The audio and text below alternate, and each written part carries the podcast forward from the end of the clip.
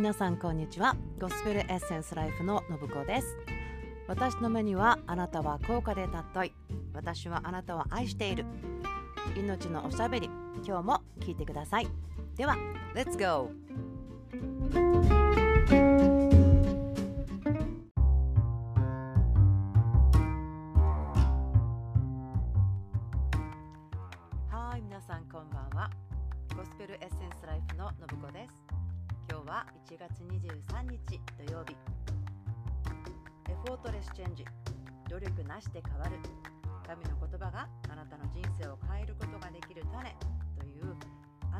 マックさんの本からのおしゃべりをお伝えしていますけれども今日が Day5 になりました。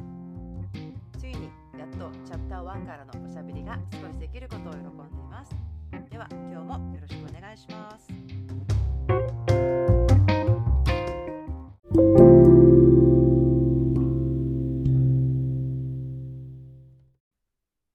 はいそれでは今日も努力なしで変わるそんなことがあるのか。というお話をしていきたいと思うんですけれども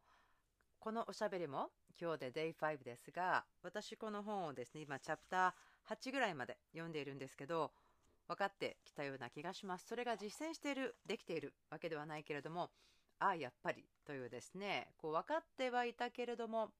そこまでとは思っていなかったっていうんでしょうかね。やっぱりすごく強調されてわーって思うことってありますよね。知っているけれども自分がそこまで信じているかいないか。例えば信じることっていうのもどれぐらいってありますよね。私たちよくはい信じていますって言うんですけど他の事柄のことをもっとたくさん信じている時にやっぱりその信じてる度合いが大きい方が影響が大きいと思うんですね。そのようにして今日はですね私たちがどんな実を見ているならばどんな種をまいたのっっていうような話ができたらいいなと思っています。とても単純なことですけれどもシンプルですけど結構心痛いですよ。はい。ではローマ書。8章の6節。読んでみましょう。肉の思いは死ですが御霊の思いは命と平安です。7節。なぜなら肉の思いは神に敵対するからです。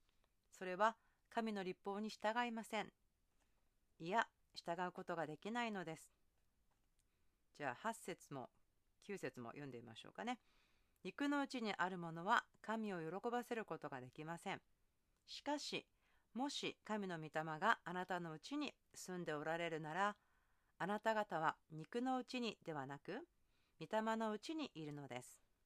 もしキリストの御霊を持っていない人がいればその人はキリストのものではありません。10節キリストがあなたのうちにおられるなら体は罪のゆえに死んでいても御霊が義のゆえに命となっています。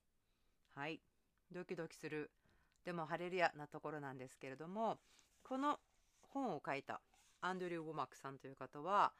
えー、もちろん印奇跡不思議も信じているし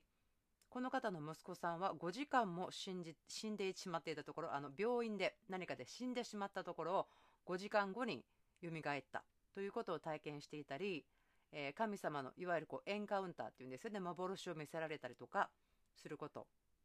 していらっしゃいます。だから聖書聖書聖書だけです。印も不思議も聖霊様の働きもありません。という感じの方では全くないんですね。反対に聖書を読んだら聖書に書いてある印も不思議も奇跡も癒しもあるんだよね。でも自分が御言葉を読んでしっかりと噛み砕いて消化して精霊様と共に信仰を働かせることをとても強調しているようです。確かに私たちも人に祈ってもらうの大好きですよね。ですからあすぐ祈ってください祈りましょうって言うんですけれどもそれはそれ。なんですけれども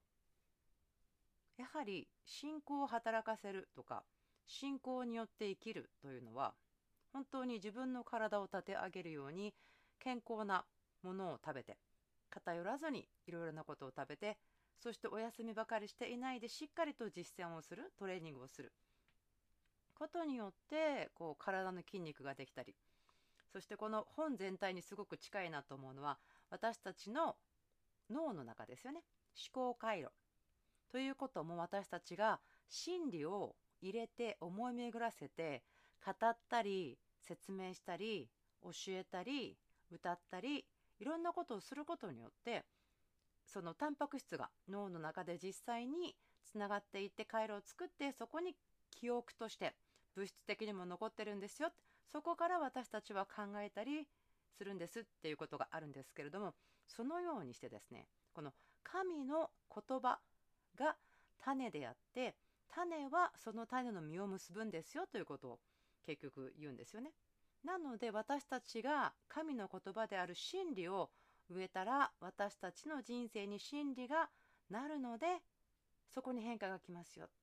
私たちが自分を変えようとするのではなくて私たちがまず真理を信じるですよね。真理の種を自分にまいて育てていくとその真理の実がなる。ということで Effortless Change。努力なしで変わるという言い方を。面白いですよね。努力なしっていうあの言い方ができるのがすごいと思うんです。でも真理が真理を生むということは本当に私たちの努力でできることではないですね。はい。そして今のローマ書で読んだように本当に、えー、白黒。はっきり書いてあります。肉の思いは死ですが御霊の思いは命と平安です。なぜなら肉の思いは神に敵対するからです。それは神の立法には従いません。いや従うことができないのです。ですよね。この肉の思いというのは、まあ、神様の思いに敵対する反対するものっていうものすごく、え、シンプルなところからで、え、話したいと思うんですけれどもですから私たちが御言葉聖書で書かれていることまた教えられていることを思っているとこれは命と平安が与えられるんですよね。だけど、まあ、肉神様に反抗することとか、まあ、神様を無視したシステムこの世のやり方とか原則とかいろいろ私たちが世のものではないけども世に住んでいる人たちなので神様抜きに生きている人たちの文化の中に私たちは知能しようとして置かれているのでいろいろ違うことがありますよね。違う見解があって当然なんですけれどもあなたはそして私はそういう世に置かれて暮らしている塩なんですけど何を自分の思いの中に植えていますか？何を選択していますか？ということですよね。私が多分、えー、以前ですね自分の生活の中で最もうん苦労したことというのはですね多分これ恐れと拒絶ですね。はっきり分かってるのは、まあ、これは自分の中学生時代のこう拒絶をすごく受けた時代があったのでそのことは許していてもですねなかなか、えー、解放がなかったというかまたはその自分の、えー、脳の中に残っている魂の中に残っている記憶それは引き金、えー、作用からの解放というドクター愛子のティーチングまた彼女が以前1回だけ日本にですねまあ、えー、23年前いらした時のセミナーでパッてもう瞬時に癒されたことがあってわーって思ったんですけどもいやあの口でもちろん許していても魂の領域深いところが癒されていないとまた特にその神経系統にできてしまっているつながりが切られていないと許しているんだけど同じような怒りが上がってくるリアクションとかですね。そんなことがあるんですけれどもちょっと脱線してしまいましたがはい私はその、えー、拒絶とかね自分が愛されていないということを頭では考えてなかったんですけど深いところで自分の心のもっと奥っていうんですかね心の奥底ではまだ敵の嘘が引っこ抜かれていなかったのでやはり頭の中は自分が愛されていないんじゃないかな拒絶されるんじゃないかなっていう思いがあったんですよね。全体的にぼんやりと。ですから私の選択とかいろんなことの土台は嫌われないようにとかもう拒絶されたくないから先に拒絶するとかですね。とても命ではないことがたくさん あったんですけどでも本当に主にあの栄光があります。私がすごく癒されて変えられたのはこのような、自分の思いの中に何があるかということをセレ様と一緒に、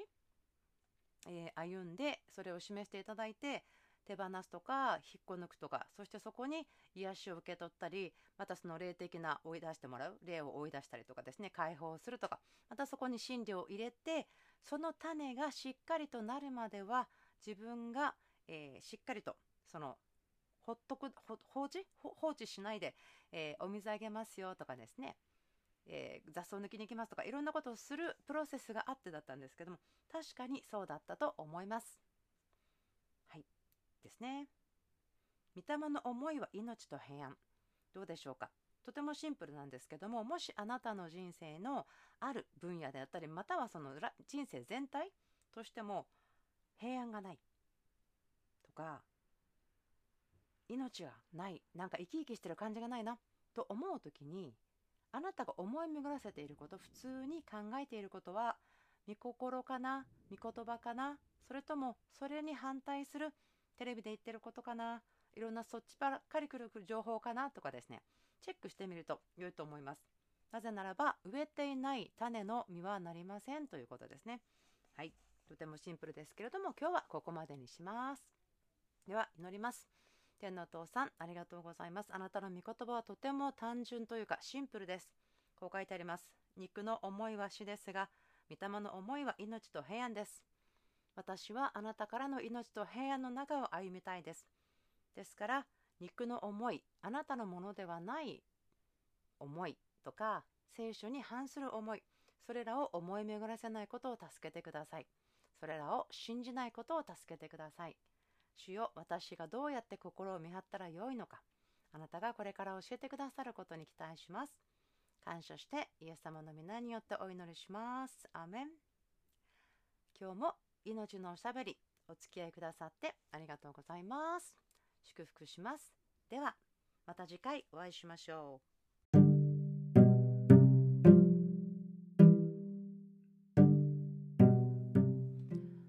今日もゴスペルエッセンスライフの命のおしゃべりお付き合いくださってありがとうございました。豊かな主の祝福があなたにあることをイエス・キリストの皆によって祈ります。アーメン。